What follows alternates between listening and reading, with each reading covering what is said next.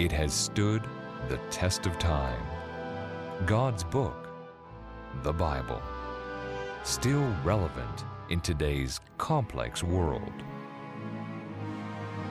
It is written, sharing messages of hope around the world.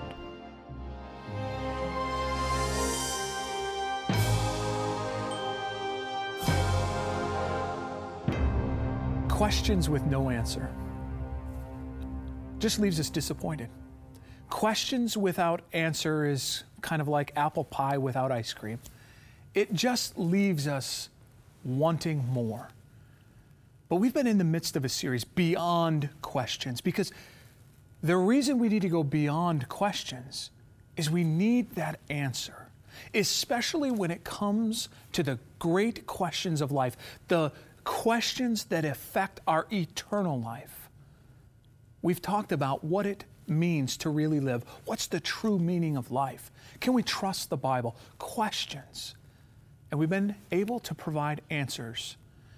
And when I say we, I'm thankful to again be joined by John Bradshaw, Speaker Director of It Is Written International. Thank you for coming today, John. Chris, thanks for having me. It's always a joy to be here. Thank you. You know, we've been spending time here over the past several weeks, and I'm just thankful that you've been able to come here to Canada and share with us some of the teachings, some of your experience of Bible teaching. You know, we've been asking this question. We, we've been saying we need to go beyond the questions, we need to find answers. Sure. And it's been a great thing for us to do together two ministries that are tied at our very roots, birthed out of the principle of wanting to spread the good news of Jesus. Two organizations that share the same name, operate in, in different places, and operate to different contexts, but with one common goal. And that is to help people find the real meaning, real purpose in life in Jesus. And so we've been exploring. We, we, we started our journey by talking about your own personal story of, of finding that purpose. And then we saw that you found purpose in the scriptures. And we asked the question can this, are, are, are the scriptures really reliable? What are the odds that this book that claims so much is true? And we found that it is true. And we looked at prophecy after prophecy where God says, hey, you can test me, test me because I know the end from the beginning. So test to see if I'm telling the truth. And we've seen over and over again. And where that leads us, it leads us on a journey to find Jesus. Jesus who promises a new and abundant life. And last week we talked about okay, okay, so we take it that the Bible is true, we take it that God has a plan, we take it that Jesus is the Messiah. So, what does it mean to really follow Jesus? Mm-hmm. Good question. And, and, and we explored briefly, but we did explore the idea what does it mean to truly follow Jesus? And we went to that passage in Acts chapter 2 where the crowd asks Peter the question, What, what do we do? And then Peter responds, Repent and be baptized. And then he says, For the remission of sins. So let's start there, John. Why do we need this remission of sins? Or maybe we'd even ask, what does it mean that we have this remission of sins? What is that all about? Isn't it amazing that God treats the very people who killed his son by taking away their sins? Uh, see, sin leads to death for the reason that, as Isaiah the prophet said, sin separates us from God. Yes. God is where life is. Uh, just like not breathing leads you to death. Uh, you got to breathe to live. We must be connected to God in order to live. Sin breaks that connection. And we die physically, but we, we, we die spiritually, which is far more important. Sin is, sin is the terminal illness that's killing all of us. Through faith in Jesus, who died for our sins, our sin is taken away, was placed on him. We receive freedom where once we had uh, condemnation. God takes away our sin that we might have life. See, the, the, one of the great questions Christianity answers is what are you going to do with your sin? Mm-hmm. Not all religions deal with that. There's a sin problem. What do you do about your unregenerate heart? Christianity has the answer. Jesus died for your sins. God will create in you a clean heart, renew a right spirit within you. And so maybe we start there because some might be saying, okay, well, what is even sin? And, and we don't want to take a lengthy time on that, but I mean, in simple terms, John, what, what is sin? Well, I think of a, a definition in the Bible that says, whatever is not of faith is sin.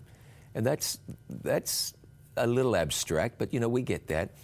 1 John 3, verse 4, John wrote, Sin is the transgression of the law. I know there are some who say sin is missing the mark. I've heard that. Sure. And that's fine. I'm not going to say that's wrong. But John was real clear. Some translations say sin is lawlessness. Yes. Sin is, it's the breaking of, breaking God's law is sin. Okay. But Paul put it around the other way in Romans chapter 4, where he says, Where there is no law, there's no transgression. I, have driven on the Autobahn. Uh-huh.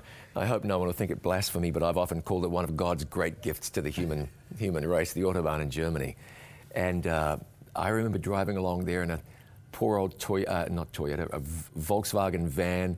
We were, we were getting about 105 miles an hour out of this thing. What's it, 170 kilometers an hour? Sure. Flat, f- full speed, downhill.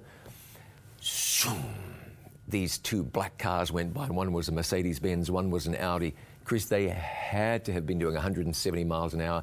That's uh, a lot of kilometers an hour, right. an awful lot. Now, if they did that on, on a highway in Vancouver or Ottawa or Regina, Saskatchewan, uh, that'd be the last time they drove for a while. Yes. Because there's laws against that, right? That's right. That's right. But on the Autobahn, in certain places, you can drive that speed and it's okay. There's no law, so there's no transgression. Now, you and I can do this and that and the other. It's okay in the sight of God, but when the law forbids certain things, that's right. To go against that is, is transgression of the law. Now, when we have Christ living His life in us, He guides us in the right path. But left to ourselves, you know, water just runs downhill, and and that's what we do, and we find ourselves in, in sin situations way too easily. And so, in summary, sin is living outside of God's will. God has set up a standard. And that standard is not because sometimes we think of standard, we, we automatically think of the word rule, mm-hmm. and then we mm-hmm. think of, well, rules are made to be broken. But God has set up a standard that isn't restrictive, but actually is freeing because it allows us to live life in the abundance that God has for us. oh, yeah. Yeah, if the wages of sin is death, God says, no, no, wait, wait, I've got a better way. Look, you can live this way. You don't, you don't have to you don't have to end up in the ditch, you know, or in the sewer, the swamp. You can live this wonderful, free, beautiful, happy, peaceful life. Follow this. It's my. It, God's not saying, "Hey, you better follow this or else." You can look at it like that if you want, but that's not God's intent. God says, "Here, walk this way. It's the it's the way of liberty and safety and blessing and freedom." Jesus said, "I came to give them life more abundantly." That's right. And so we have this, but when we live a life without Jesus, we come to the point where we decide we are going to follow Jesus. And so Jesus says, okay, you need to repent, be baptized for the remission of sin. And that word remission can be translated in a number of different ways, but it gives the idea of forgiveness. You know, I think of a Bible character who we often esteem very, very highly, and I think we ought to, but King David. Ooh, yeah. King David uh, is called a man after God's own heart. But on King David's rise to power, we find King David in a precarious situation. David was a man after God's own heart, all right, until he wasn't. Yes. Uh, now, now he was again later, but boy, he wandered in the wilderness for a while. And you look at David's David's experience. You know, he's walking on the rooftops one night. He looks down. He should have been looking up. He spent some time looking up because he was able to say, "The heavens declare the glory of God." Yes. So he, he, he spent a lot of time looking up, but this night he looked down. No harm. He saw Bathsheba bathing, still no harm. I mean, he could have just said, oh, pardon me, and walked off. Yes. But he didn't do that. And before this thing was over, he'd taken another man's wife. He'd had the man killed. A baby was born who lived a few days in Lot's life. David ended up being a terrible father. He had a dysfunctional family. Towards the end of his life, he numbered the kingdom and 70,000 people died. This, honestly, in between his good moments, he was a bit of a train wreck at times. And so we see this David. Mm-hmm. How can he be called a man after God's own heart? There's a psalm that David authored that gives this reflection of the idea because undoubtedly guilty of murder, Yep. guilty of adultery, Sure. guilty of disobedience, Yes. and the list goes The on. The list goes on. But somehow he finds in God's eye to be called a man after God's own heart.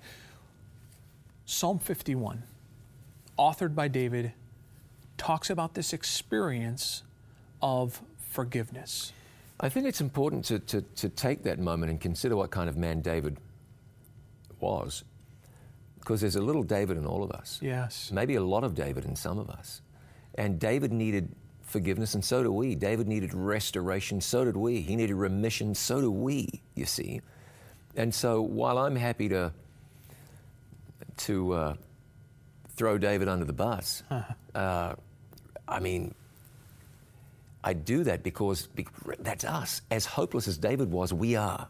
Yes. You know, without without God. Yes. David knew what to do, though. You see, there was a king who came before David. We remember Saul as being a total wreck.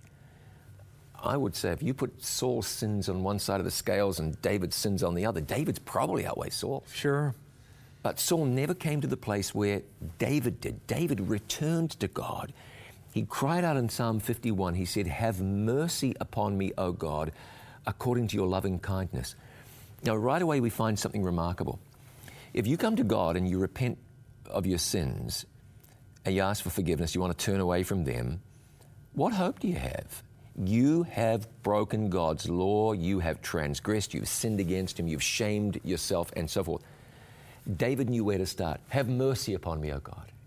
Lord, I, I don't bring anything to this thing where I can bargain with you. I'm just pleading with you. You are merciful. Show me mercy. That's the place to start with God, knowing that He is a merciful God, not a tyrant, not a condemning God. The only time God condemns, like, uh, uh, really, I think, is when He ratifies our, com- uh, our decision to condemn ourselves by not going to Him. That's right. Jesus said, The problem with you all is that you will not come to me that you might have life. That's the problem. And so, David, in this state, knowing he has no bargaining chips, knowing that he has, because rightful, and, and you've quoted this text now a number of times, Romans 6.23, the wages of sin is death. And, you know, sometimes, John, when, when we talk about sin, even in the Christian community, we kind of go, oops, oh, it's, and, and we Yeah, actually right. don't even like the word mis- uh, sin. Sometimes we, we want to use the word mistake, misstep, because sin carries with it a connotation. Romans 6:23 says the wages of sin is death. And if we make it a very simple math formula, sin equals death. Sin brings about death. Yes, it does. And so David in this state of a, a- a- a litany of sins comes to God where God by legal and just rights could for lack of a better word could eliminate David. Absolutely. The wages of sin is death. David deserved death. And he- all David can do is cry out for mercy. Yeah. And so mercy is this unmerited favor that God would see. Because notice he says, Have mercy according to your loving kindness, according to the multitude of your tender mercies. So notice David came assured, You are merciful. I know something about you, God, and that is that you have a loving kindness and that your tender mercies are, are multitudinous. And what an incredible thing. So he came to God knowing who he was coming to. He didn't come to God the tyrant, he didn't come to God the austere judge. He came to a merciful God. See, when we come to God, we must know that's who we come to a merciful God willing to forgive. You know, and I don't know if you've ever had this experience, but you, you know, you're talking about the Autobahn, and so it seems that you, and, and your eye goes up there, and, you- and you were talking to me about a rental car you had before. Some of us like to drive a little faster than maybe we ought to drive. So I've heard. And, uh, and uh, you know, I don't know if you've had this experience. I had this experience one time where I was guilty. I, I was speeding. I knew I was speeding. I was in a hurry. And the police officer said, Son, you need to slow down. And he gave me my license and he did not give me a ticket. Rightfully, justfully, he could have given me a ticket. But in mercy, I didn't deserve that. In mercy, he allowed me to not be held responsible for that. Let me share something with you. Not long ago, I had a similar experience. Honest to goodness, I did not see the sign. I was coming into a town, the back roads. I was following a GPS. I don't know where I was. I was hope, you know, I was driving a fast car. It was a rental car that went fast. I was not driving it fast. It wasn't, but I was exceeding the speed limit. I didn't know that. I didn't know that. I see the flashing lights, so I wait with my driver's license ready, and the policeman was a nice fella. Long story short, he came back and he said, You know, I used to have a cop car. One of these was my cop car. He, and those are the words he used. He said, I know how fast they go. Just be careful. So it's easy to go fast, right? Now, notice what he said.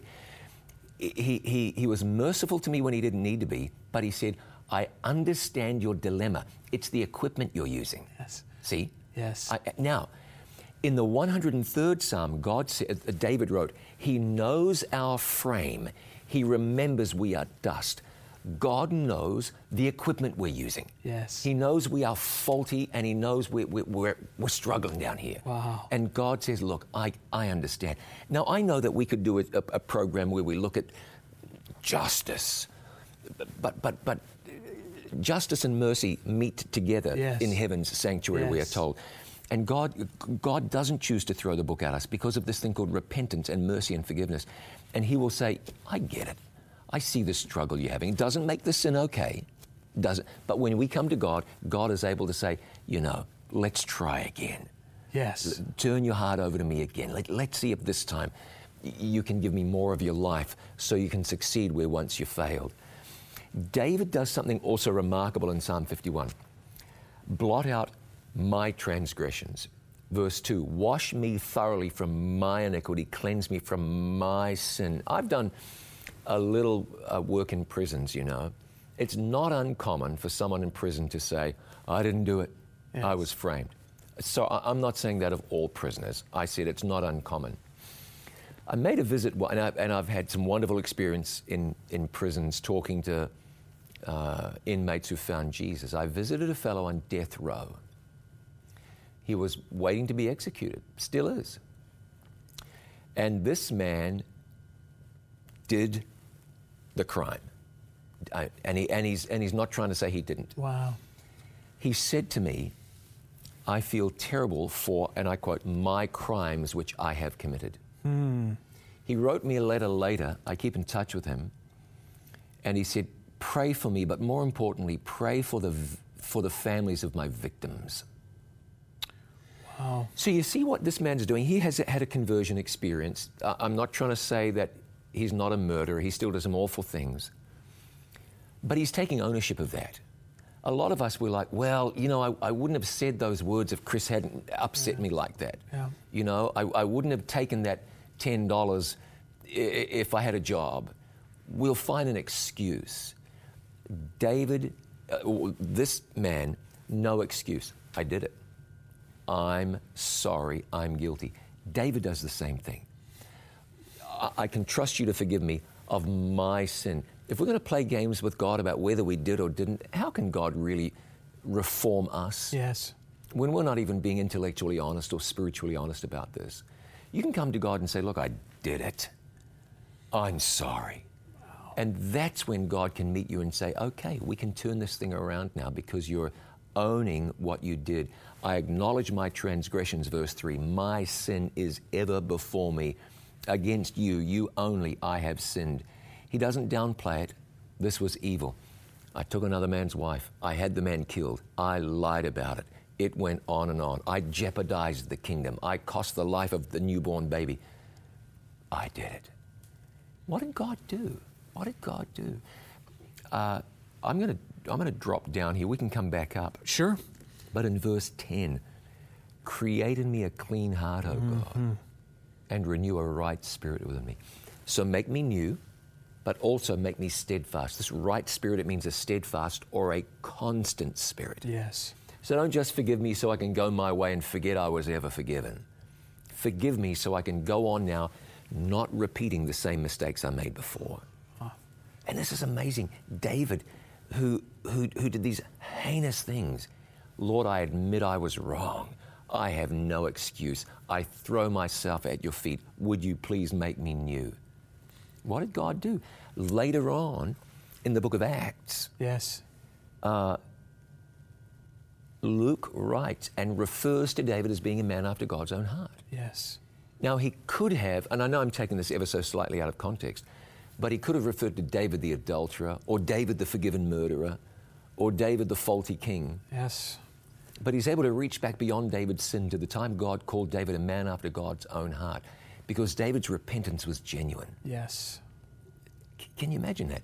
With all that sin on his record, the Bible was able still to refer to him again as a man after God's own heart. And that is an amazing thing. And and this prayer, he uses these three words: blot, Yeah.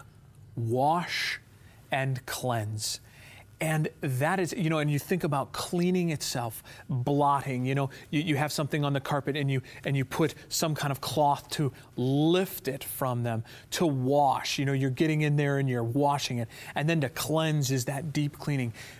And then not only does God do it, but as you just said, He creates a new person in David and a clean heart and a steadfast person. It's, as we talked about in last week's show, it's transformation. It is. Forgiveness is where we cast ourselves at the feet of Jesus, at the feet of God, and say, I have, I have nothing to give. But Lord, you have everything to give. I want to show you just one more thing too. What's the what's the the end result of this? Well, one of the end results, verse 13. Then I will teach transgressors your ways, mm-hmm. and sinners shall be converted to you. So, God, when you make me new, I can reach others for you. David wasn't saying, Repent me just for my sake. He was saying, God, I have a work to do to reach others. That's right. That's instructive. Because when God makes you new, now He wants you to go and be his hands and feet and his mouthpiece so that others would be made new as well. David was reformed from the depths of sin because he didn't hide from it. He trusted in a merciful and loving God, and because he had a purpose. I want others to enter into this joy as well. And that is phenomenal because that is true freedom. That for God to lift all of this away. And it is almost as if it never happened. In God's eyes, as Right. if it has never happened. Right. And we're made new people that we can walk with the Lord. And that someone might write of us that John was a man after God's own heart. Chris was a man after God's own heart. Right. Beautiful. And as we continue to answer that question, what does it mean to follow Jesus? And what is true freedom? That freedom is found in the forgiveness of God. You know, John, it's hard to believe that we're out of time again. You know, we, I think we could talk for hours. But here's what I know there is true freedom in the forgiveness of Christ. Yes, there is. Let's pray about that forgiveness now. Sure. Heavenly Father, we are thankful that you are willing to forgive to the uttermost. So we cast ourselves upon you and beg for mercy, knowing in full assurance that you'll give us that mercy, and that, Lord, you would take us from sinner to teacher of others who struggle with sin. We pray for this transformation for each one of us. We pray in Jesus' name. Amen. Amen.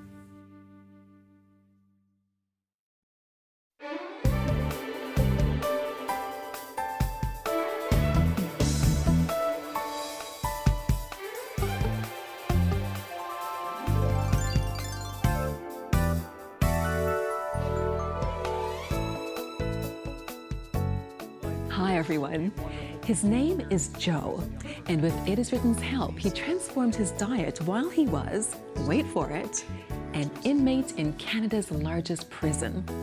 Armed not with weapons he might have previously used, but rather with healthy eating information gleaned from our Live Healthy segments, he, like Daniel of biblical times, requested that he be able to adopt a more plant based way of eating.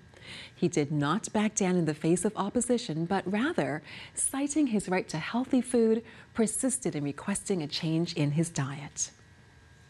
As Joe shared his story, I was overwhelmed at how people all over the world are returning to God's ideal for how we should eat. Genesis 1:29 is that ideal, God's original plan for us. Certainly, God permitted us to eat animals after the great flood of Noah's day, but that was not his original intention for us. And we have all the research studies that show that returning to a plant based way of eating is the answer to most of our diseases today. Indeed, people who eat only plant based foods reduce their risk and rates of conditions such as cancer, heart disease, diabetes, strokes, and more. Ocean Robbins, co founder of the Food Revolution Network, has this to say about our current way of eating. Our toxic food system is crippling our economy, causing millions of deaths, and causing widespread suffering to a majority of the humans alive today, and is completely preventable. My friends, there is a distinct correlation between the way we eat and most of the diseases we suffer from. Changing your lifestyle to include more plant based foods will change your life for the better. For really useful information about eating more healthfully, be sure to visit itiswrittencanada.ca. There you'll find lots of links to really great resources. Be encouraged on your journey to optimal health and be so blessed. I'll see you next time.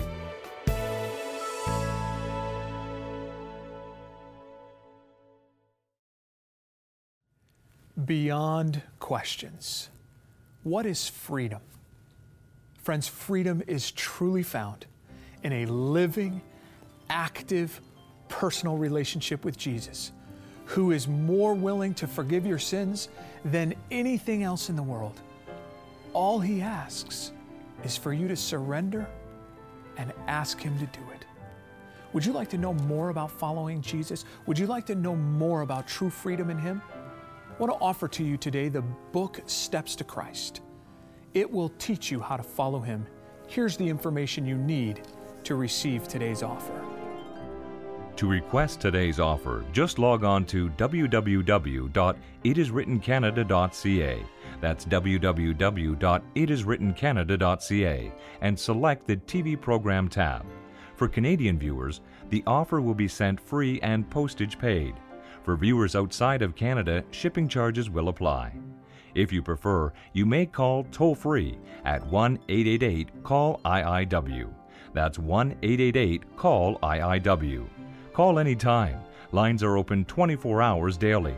That's 1 888 CALL IIW.